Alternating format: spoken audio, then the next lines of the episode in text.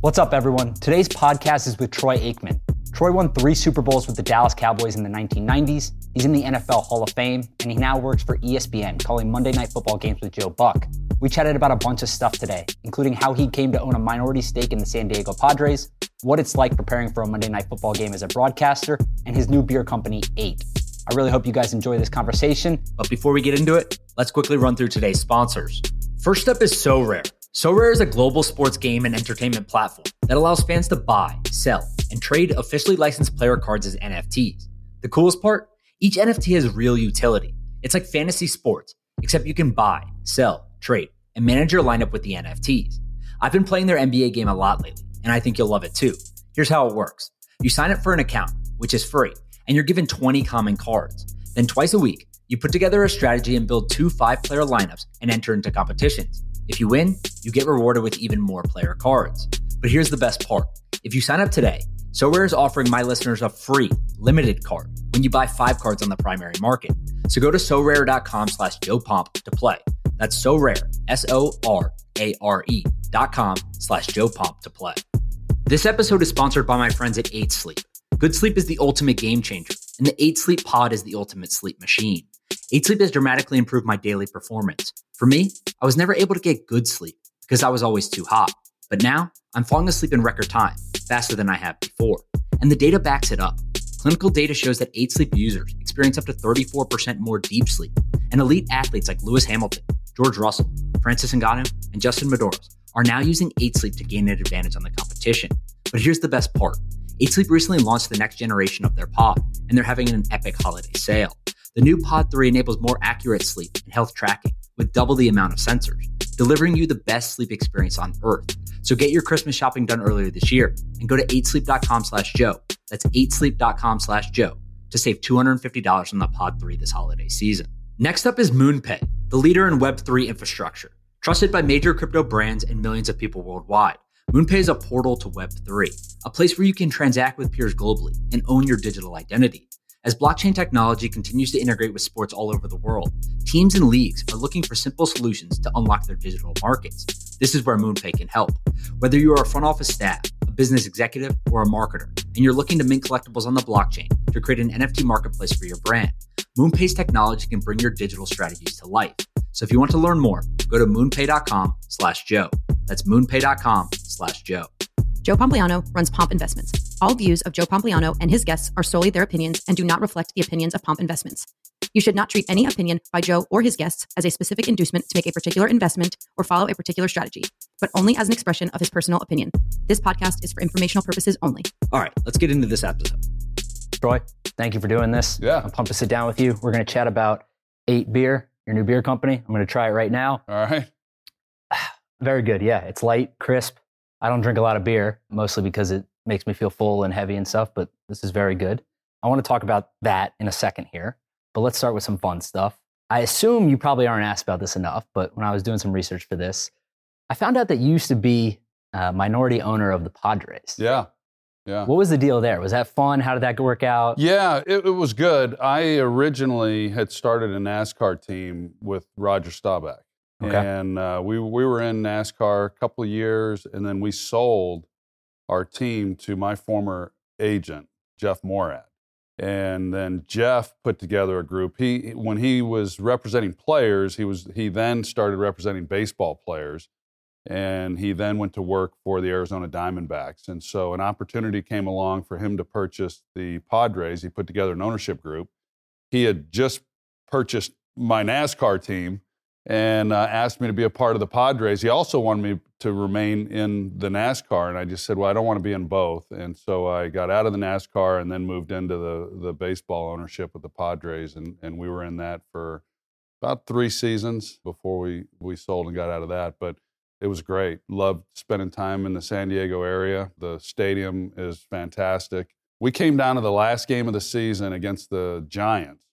And had we have won that game, it was a play-in game. We would have gone to the uh, playoffs. We failed to win that game, and the Giants ended up winning the World Series that year. So that was that was kind of the highlight of our three years that we were owners. What do you do as a minority owner? Are you just going to games, throwing out first pitches, like the whole Uh, deal? d- well, I you know it's funny you mentioned that. I did throw out the first pitch, bounced it, Didn't didn't get it to the plate. I Um, asked because I know you were, you were a baseball player, right, in high school and, and so forth. Baseball was my favorite sport growing up. I always thought that I'd go on and play college baseball and then hopefully in the major leagues. But yeah, I was a big baseball fan as a kid. And I would go to the games. I was on the advisory board. I'm not sure exactly what my participation was in the organization with that, but essentially going to games and just enjoying being part of a major league team. Yeah.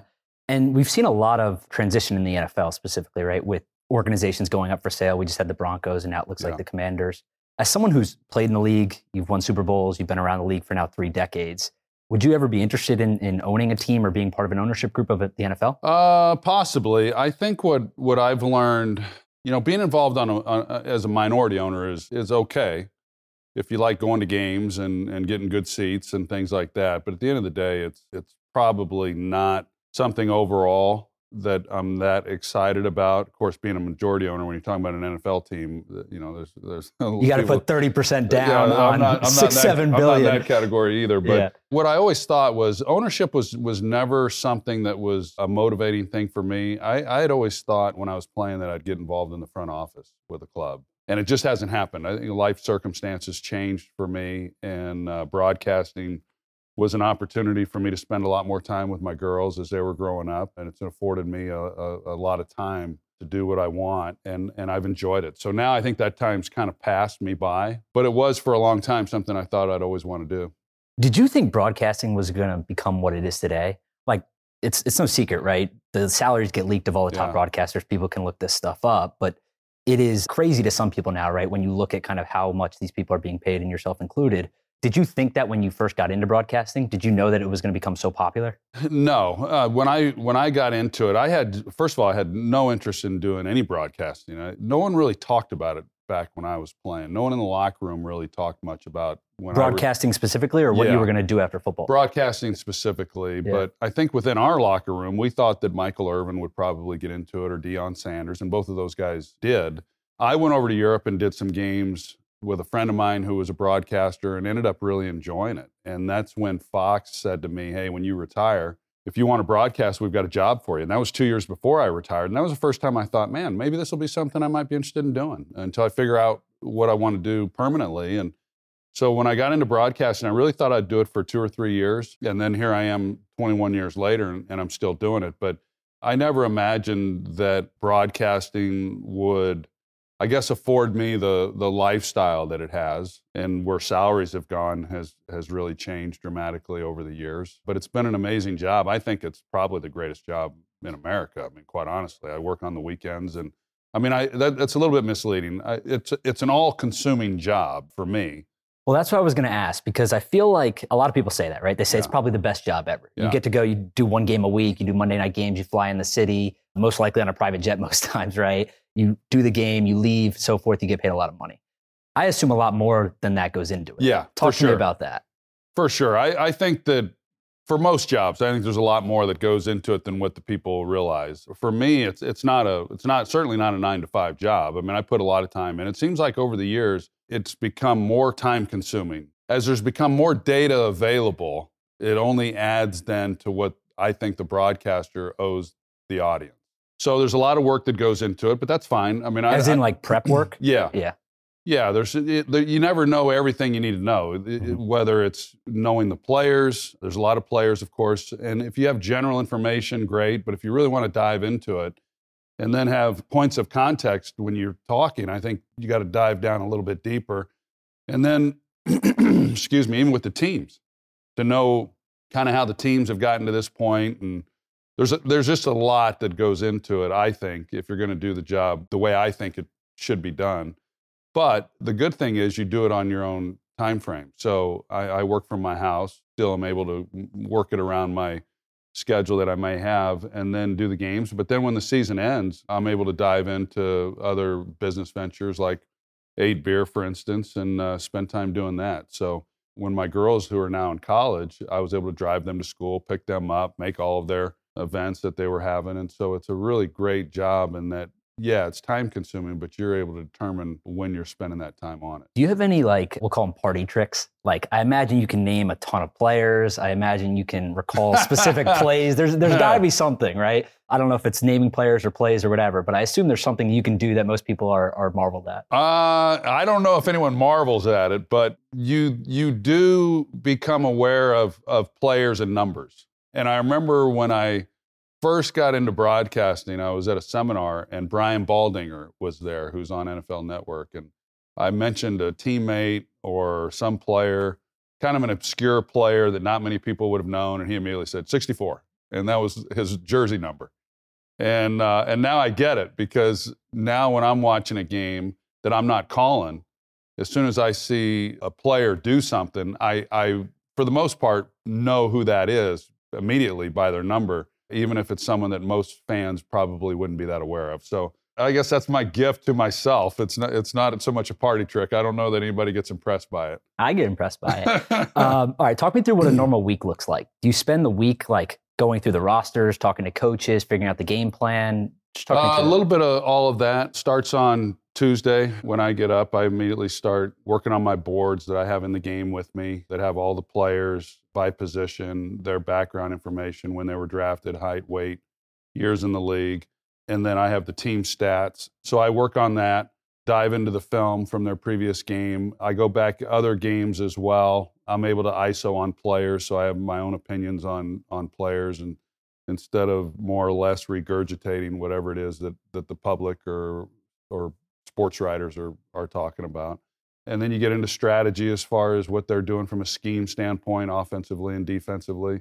We talk to the teams for us on a on a Monday night game. We talk to the teams on Saturday and Sunday we talk to the head coach and the coordinators, typically the quarterback, and and usually one other player, either offensively or defensively, and kind of put all those notes together and try to make some sense of it and have some ideas as to how you be what you feel is important about the game, kind of what you expect each team's going to do, not only in your own opinion, but also then from your conversations with those coaches.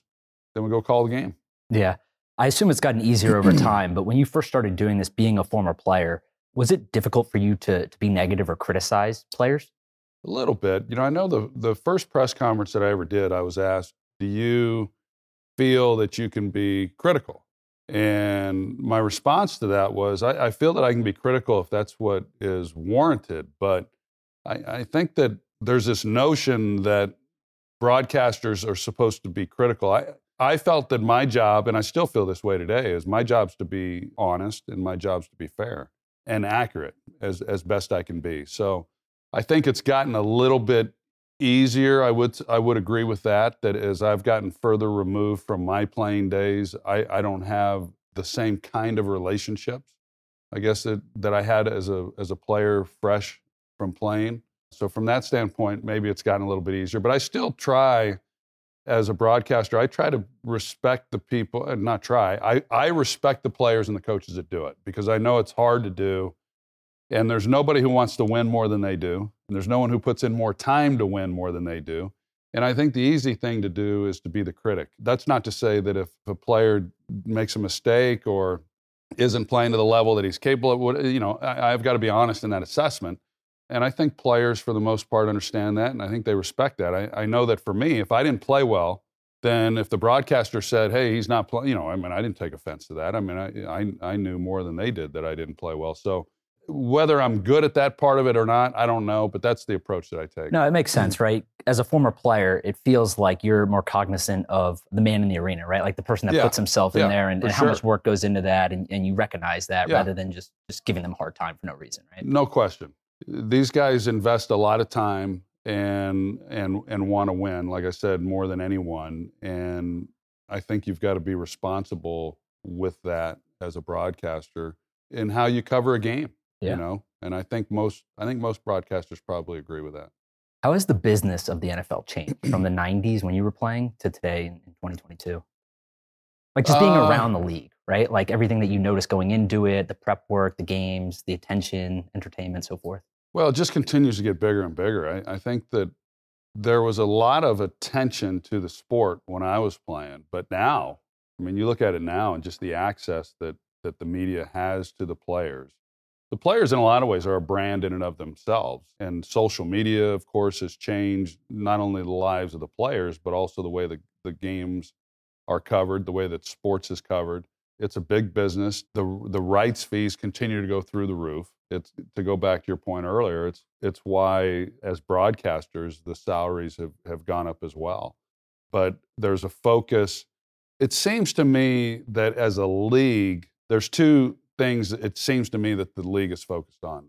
One, player safety, which which obviously is important for the longevity and the viability of our sport. But then the other part of that is revenue. It's a big business. And I think maybe lost in that is what about the game itself? You know, what are we doing to steward the game itself? And that part of it, I will be honest, I mean, that part of it does concern me. If the decision makers aren't as equally as focused on on the game itself and only view it as a business, what does that look like 10, 15, 20 years from now?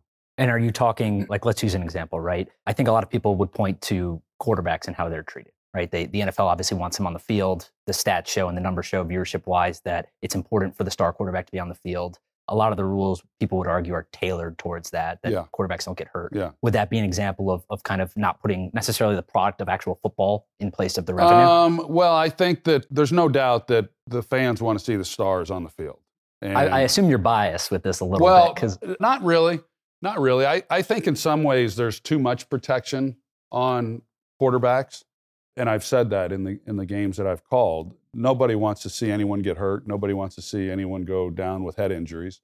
You know, head injuries is the real issue that our sport's dealing with in terms of how it's impacting the sport at, at the grassroots level. You know, and and our kids playing football and you know, so that's been addressed. But what I mean is, in an attempt to increase revenue, and when we've had CBA negotiations between the owners and the players. What's come of that is that the owners have continued to get their share of the pie, and the players, when they haven't gotten what they've wanted on the financial side of it, they've negotiated less time practicing, less time at the facility. And I'm a believer that if you're going to be good at anything, you got to put in the time. You know, it's the it's basically the the whole mantra of of eight our beer company. So if you put less time in something, it only stands to reason you're going to be less effective. So if we continue to have less time practicing, then it, it only stands to reason that the that the football is not going to be played at the same level. Yeah. And I think that's what we've seen. I don't think the football, you know, Tom Brady a month ago or so said what he sees is a lot of bad football, and I would agree with that. There's yeah. been a lot of bad football. There's been times this year when I've watched games and I've thought to myself, wow, this is professional football. And yet we can't execute some of the simplest of things. And I think it's I think a lot of it's due to the lack of time that we spend on the sport. Do you ever worry about the future of the NFL? Right? We've talked about the yeah. past and the present. And, yeah. and the reason I asked that, right, is for two. You brought up a second ago the youth. And if you think about youth in the United States in general, I don't think it's any secret. I think you're alluding to it that the numbers have gone down mm-hmm. pretty dramatically from a youth participation standpoint. A lot of that is health and safety, which they've tried to address and stuff. But if youth people aren't playing it, then the likelihood of them playing it in high school or college is obviously reduced. But then also the quality, right? If the quality reduces, does that hurt viewership also? Uh, you would think so. You would think it would, but I think the games have been competitive to where people are still tuned in, which is interesting. Do you worry about the youth side? Yeah, I'm on the uh, I'm on the National Football Foundation board, so I hear a lot of I hear more than most about the state of the sport, a lot of what's happening at the collegiate level, but also at the grassroots level. Yeah, there are fewer kids playing. And I understand it. You know, if you're a parent, you've got a young son and do you want him playing football and going through some of the things that that happen, I think most there are stories and there are people who have been impacted by head injuries there's broken bones, of course. I broke mine when I was 10 years old, broke my arm. But most of, I think, the head injuries occur more at the NFL level with the impact. That, but I understand that it's happening at, at all levels. And but with that said, I will tell you that that I'm an advocate for the sport because I know firsthand what football meant to me. And you know, football is unlike the other sports. Baseball, you're unraveling baseballs and you're eating sunflower seeds and you're telling jokes and you know, in in, in the dugout. There's not as much camaraderie, it feels like, right? Yeah, I mean, football is hard. It may be different than it once was, but you know, we had two a days and 110 degree heat in Texas, both in high school, college, and and then in the pros, and uh, it forges you a little bit. You know, I mean, you you develop some toughness and you have setbacks and all those things. And I think that football does, in a lot of ways, turn young boys into men and facing adversity and some of the challenges and hardships that life presents. So, from that standpoint, I've, I've learned a lot. Football's taught me a lot that I've applied in my life. I know you played baseball and football growing up. It feels like today we're going through this time period where there's been a transition to where a lot of parents and people in general feel that children should maybe focus on one sport if they want to get Yeah. to college or professional level. Are you a believer in that, or do you think No. multiple sports? I think multiple sports. I, I played three sports. I played baseball, basketball, and football. And if I had chosen one sport when I was going into high school, I would have chosen baseball. And I, I wouldn't be sitting here today. I, I don't I don't know that. I mean, I think I would have gone on and played college ball. I don't know if I would have made it to the to the big leagues or professionally at all, even into the minor leagues. But football became more or less my sport as I moved through high school. And obviously I went on and had the career that I had. But I think that even if you're looking at it from, first of all, I think it's wrong if you're looking at it from, from a professional standpoint. I mean, so few kids, the numbers, of course, are very, very small that get a chance to go on from high school sports and play any kind of professional sport and get paid for it. But I think you miss out on a lot of good stuff, just a lot of memories playing on various teams, and you only get to do it once. Play as many sports as you can, have as much fun as you can with it. I'm all for if a if a kid wants to just focus on one sport because he says this is what I love and this is what I want to do. I say great, but I, I think that should be the kid's decision. I, I just don't think a school or a coach should tell a young boy or a young girl that hey, you have to just play one sport and so pick one, and they don't want to have to make that decision. I just having girls and watching them grow up and play the club sports and and all that. I, I think too many times from what I've seen, we've seen decisions that are being made for the kids that are are in the best interest of the coaches or of an organization and not in the best interest of a, of a child. You can't tell me, no one can convince me that making a kid choose one sport is in the best interest of that kid. Yeah. And I bet you could argue also that uh, multiple sports helped you with football, right? Hand eye coordination in baseball. These sports Yeah. develop other talents that you may not necessarily get Absolutely. or fine tune, right? No question. So I, I think that's a big point. Last question before I want to get to the beer. Fox Sports. You were at Fox for two decades, 20 years. You're now transitioning. You're at ESPN now. Did you think Fox was going to, I don't want to say allow that to happen, but did you think they were going to try harder to retain you or keep you? No, I you know I don't I don't have a lot of expectations for people in general. So I never imagined that I would leave Fox, but I've also been through, you know, I've been through change. Heck, I wrote a children's book that's titled "Things Change." You know, so I'm I'm I'm aware of that. I, I think it's naive to think that anything's going to last forever. So I had I had 20 shoot 21 great years at Fox you know, and uh, had 20 years with Joe there at Fox, and I'm really proud of what we were able to to do and the games that we covered. And I didn't think last year was going to be my last year with them, but I'm really happy at ESPN. Love love doing Monday night. Grew up watching Monday Night Football, and to be a part of this property means a lot to me. I lied. I have one more question. Tom Brady Yeah. is, is going into broadcasting, supposedly, reportedly, after his NFL career ends, whenever that might be.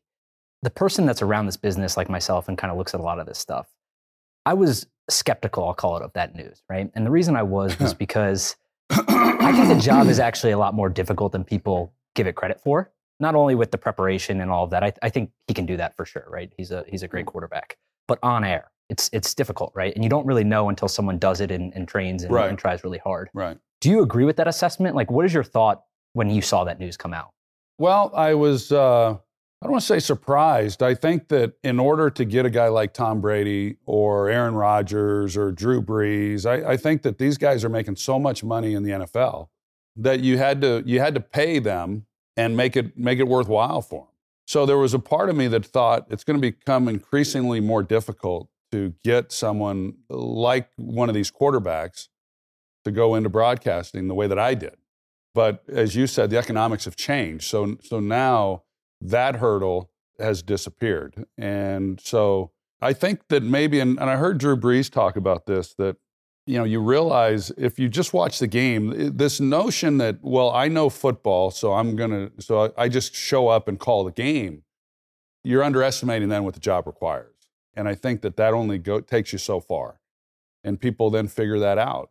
I think there have been there have been players who have gone into broadcasting and, and haven't put the time in. And I think their time in broadcasting has, has been relatively short lived. And I've said it before. I mean, I have great respect for Tom in so many ways. And, and if, if this is what he decides to do, there's some people who wonder if, if in fact he will broadcast. But if it's what he decides to do, I think he'll be great. He'll work. The reason he's been the best quarterback that's ever done it is because he puts in the time and and you wouldn't be playing at 45 years old unless you took the time to to prepare and keep your body in shape and do all the little things that are required. So I think he'll be fantastic, but you're not retired when you when you go into broadcasting, you know. I mean, it's still you may get to work from home a couple more days. Yeah, I mean, but... you get to be home, but you're not really you're absent. Yeah. You, you, know, you're absent when you're at home in in some ways. So it'll yeah, it'll be interesting to see. It's hard to predict. I mean, it's there's people when I was coming out that they didn't think that that I would have a career when I went into broadcasting, you know. There's others who have gotten into it that people thought would be fantastic and and it didn't work out so well for them. So it really is one of those deals. It's it's it's almost like drafting a quarterback. You just don't know. Yeah, you don't know. It feels too like uh, the, the worlds are colliding a lot, right? Like they're almost like merging and meshing together. And and I'll give you an example. As a Giants fan, a few years ago, maybe two, three, four years ago at this point, I'm watching a Sunday game, I think it was. Greg Olsen is calling the game. He's still in the NFL at this point. He was yeah. still playing. Yeah. And he called the game, yeah. right? I remember thinking to myself, oh, he's pretty good at this. I think he could probably do this afterwards. But just like, wait, isn't he still in the league? Yeah. And it feels like whether it's podcast or this new media thing yeah. people want to call, like the worlds are combining much more than they used to be. I agree with that. Yeah. yeah. You know, and even years before that, Matt Hasselbeck, he was playing. He was calling games at Fox when they had a bye week, just like yeah. just like Greg Olsen did. So Whereas I said earlier that I didn't give any thought, and really no one in our locker room was talking about broadcasting. Now I think that's totally changed. Now I think most players believe that they'll go into broadcasting and and work in a studio or call games and and there's a lot of opportunities with all the content and programming that there is out there more so than there was when I was retiring from football. So now I think it's more top of mind with a lot of the players and they're trying to take advantage of the opportunities that they have even while they're playing if it fits into their schedules. Gotcha. All right, I want to talk about Eight, which is uh, your new beer company. I got a quick story for you first, though. Okay. All right. I live in Miami, Florida. I go outside the other day, go get a coffee down at the store. This is two weeks ago, so I already knew we were going to do this. I go wait in line. Guy in front of me is wearing an Eight beer T-shirt. Really? Yeah. I said, hey, you know, do you work for Eight? I don't know. You know, I, you guys are selling in Texas. Yeah. So we're in Florida. I'm like, you must work there or something. He's from Texas. Was at a bar, entered a competition, won a T-shirt, whatever it oh, was. Wow. Right. So you should be proud to know that the beer is making its way to. Heck uh, yeah, you don't know how good Florida. that makes me feel in Miami, Florida, wearing an eight T-shirt. There I you love go. that. I should have should have got a picture with him. Yeah. Uh, but tell me about the beer. Why why beer? Well, I I worked for a beer distributorship when I was in college. I then moved to Dallas when I was drafted. Became really close friends with one of the top beer distributors in the in the country, Barry and Lana Andrews, and his family and did some stuff with that distributorship over the years and then i've done some national campaigns and so i've kind of had this loose relationship with beer i guess over the years i like beer and then i met my now partners and and one of one of whom doug campbell has had a career in the beer business and we just started talking about it kind of kicking it around is it something that that i'd be interested in maybe doing and at first i didn't think it would be but then the more I thought about it, I thought, yeah, you know, maybe. I mean, if we can do it that we can do it in a way that's different than what's on the market, and if we could do it in a way that I felt was better, then yeah, let's give it a shot. Let's see where it goes. And so that's that was kind of how it began. Took two years. We partnered with Oregon State University and their food and science department. They got a great beer program there. I had some top-notch people involved, and we just kept kind of pushing the envelope. How, how can we make this the best for you beer? I work out. I've always been mindful of my health, became more mindful of my wellness over the last three, four years. So I wanted something that complemented my lifestyle, that that wasn't in contradiction to that. You know, something that that I would feel good about. And even though I, I wouldn't sit here and tell you that beer is good for you, I do believe I work out during the week, I get my sleep, I hydrate, I got my half gallon jug here that I fill up two or three times during the course of the day. I eat whole foods, stay away from processed foods and sugars and things of that nature. But then I also believe that there are moments in life that should be celebrated. And I enjoy when I'm with family and friends and getting together. I, I enjoy sharing a beer. And so, in order to have that beer that complemented the, the other parts of my life, it needed to be a light beer. And eight, what makes it unique is that we have no adjuncts and no fillers. So, we have no corn, no rice, no sugar, no added sugars, and no syrups. And so, it really is one of the better for you beers on the market. It's the cleanest beer. And I'm really proud of the way it came out. And for some people, and it is for me, the measurables are important 90 calories and 2.6 carbs is what we are. But what I've learned is if you get into the carb war, you can do things to lower the carbs. It doesn't necessarily make the beer better for you. So I, I like where we're at. I think we're in that sweet spot that people can uh, identify with. And we made it for what we refer to our consumer is as early risers. And that doesn't mean you have to wake up at five in the morning, but it's people who wake up in the morning who have a purpose and a passion to be the best they can be or to be the best they can be at something. And if that's pursuing a dream, if that's building a business, if that's just being a better person, whatever it is. But I've always admired those that put in the time, put in the work to achieve something, to accomplish something, to be their best. This beer reflects what my values and principles are, and it's who we made the beer for. Yeah, so it sounds like you had a good relationship with your, your partner before this started. Yeah. But over the 30 years you've been around the NFL, I'm sure you have been presented with countless opportunities from Yeah. a business perspective. What made this different? Like, what do you? What's your checklist? Is there a checklist you go through to see There, if well, something's there, worthwhile? there is now. You know, I've invested in things in the past. I've gotten behind certain things that I thought were a great product, a great technology, and they were. But some of those didn't go the way that I had hoped. And the reason that they didn't was because of the people. We just didn't have the people to execute it. And so, like my athletic career, you realize that if you don't have great teammates, if you don't have talented people, it's hard it's hard to be good. And so I've learned to bet on people more than I've learned to bet on other things. I mean, not that the other things aren't important, not that, you know, if you've got a great idea or great product, great technology, not that those things don't still matter. But if you don't have the people to execute it, then it's just not going to work. And so I like the idea behind this, but ultimately I did it because of my partners. I, be- I believed in them. I believed we could execute it. I believed they were smart, really talented. We're in it for the right reasons. And that's proven itself out. I haven't been disappointed one minute of one day since we've decided to launch this. I've been thoroughly impressed with all three of my partners, their commitment to excellence and, and the way that we've gone about this. And it's why this beer was just named a couple weeks ago as the fastest growing independent beer brand in the history of the state of Texas. And so it makes me really proud that people have identified with it, but it's it's come with a lot of work. And and we haven't, like it says on the can, everything about eight reflects my belief and my approach. And so it says no shortcuts, no excuses. And we don't we don't take shortcuts and we make no excuses. We we we wake up every day and put in the work. And I believe that if you do that, you give your yourself a chance to be successful. And uh, so far, so good. it feels like you're working for this. It feels like you're working hard for this. Like I, I've seen, you know, we're doing podcasts. Obviously, you're doing Yeah. interviews. You're you're out on the road. I'm sure you're selling at accounts. Like, just talk me through the challenge of getting the beer company up and started.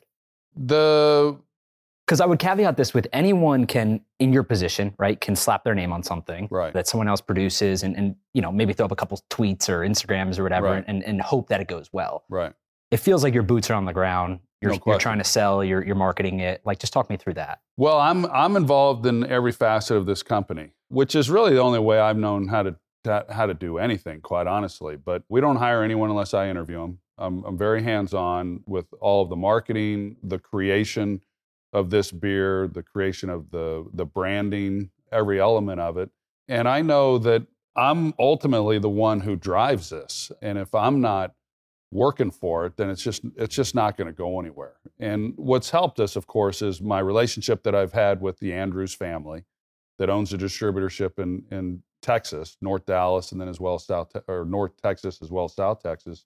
And I and there's no question that my career with the Cowboys has maybe opened some doors that that other people might have challenges. So when we went out and we met with distributors, they they they were excited about this, and I don't think I don't think it was so much they were excited because it was my name on it or you know I was behind it, although that was part of it. I think it was they really saw that there was a need for this product.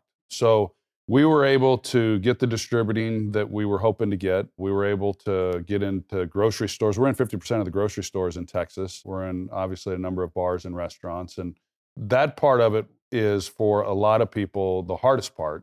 It was not easy for us, but we were able to accomplish some things that maybe some other people wouldn't have. But for me and this and for eight to be successful, there's no question that I've got to be I do have to be boots on the ground. I have traveled around the state of Texas. I've tried to get it out and, and get it known to as many people as possible. And, and, and it doesn't end. I mean, it, it, it continues. And I continue to do it even with the broadcasting right now that's taking up so much of my time. And then, and then we'll devote more and more time of it, of myself once we get into the off season.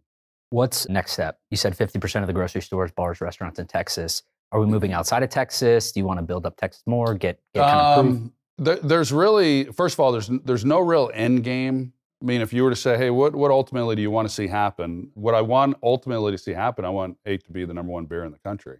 But right now, we're focused on Texas. We still have a lot of work to do in Texas to continue to see it grow and and get into all grocery stores and all restaurants and bars. But yeah, I think that We've we've always said that if we move outside of Texas, that would be a really great thing because it means that what we're doing is good and that we're growing and that people want us outside the state of Texas. We've had a number of people ask about us being in their states, so there's a lot of interest.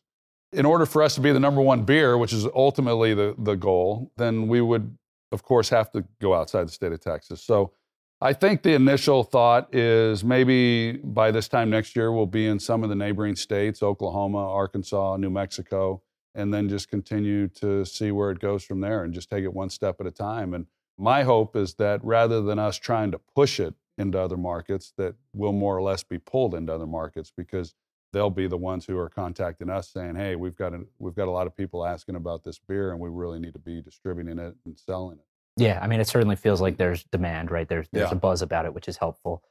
What's something you've learned during this process? Like something you didn't know before about the business side of not only beer, but just in general, right? That you're that you're learning kind of along the way. I wouldn't say that I've really learned.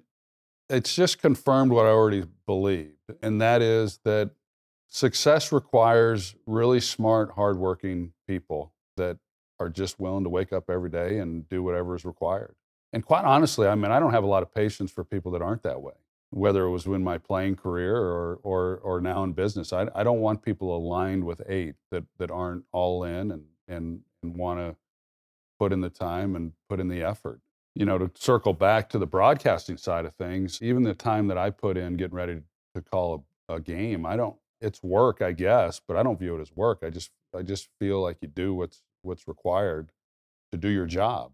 And that's the way I feel about that's the way I feel about eight. I don't know that I've really learned anything new. It's just confirmed what I already thought. Gotcha. All right, last question. Multiple choice for you. If we were to do this interview again in seven years, which I think extends, I picked that on purpose, it extends past your, your contract with ESPN. Okay.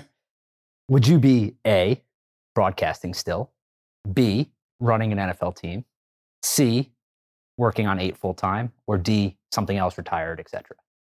If you had to guess, this is seven years question. in advance. I, I would say, uh, I'd say seven years from now, I'll still be broadcasting. Broadcasting? Yeah. Okay. And uh, I'm excited about that. And I, I would also say that I, I, have never been one who wants to wish days away. Yeah. Or look forward to days in advance. But I look forward to seeing where eight is seven years from now. It'd be great if I had a crystal ball and could tell that story and knew what it was now. But I'm excited about eight and, and where we'll be at that time. It sounds like I should have picked 10 or 12 years, maybe not seven, but we'll. we'll yeah, we'll if you see. got to 12, if you got to 12, I'd say, yeah, I don't know that I'll still be broadcasting. Maybe working for eight full time. But I may also be on a beach somewhere full time, just kind of relaxing and uh, and enjoying retirement. Well, you've earned it. The beer is delicious. I recommend everyone go check them out. Whether you're in Texas, you can go pick it up at, you know, you got a good chance, one out of two grocery stores. That's right. Or if you're somewhere else, hopefully you guys will be there soon. Yeah, But thank you so much for your time. This Thank was you. awesome. Yeah, I appreciate appreciate it. you doing it. you bet. All right, everyone. That's it for today. I hope you enjoyed this episode. And as always, I appreciate you listening to The Joe Pomp Show. Make sure you subscribe to the podcast on Apple or Spotify so that you don't miss any episodes going forward. And if you are looking for additional content, check out my daily newsletter at readhuddleup.com or follow me on Twitter at Joe Pompliano. I hope you have a great day, and I'll see you next time.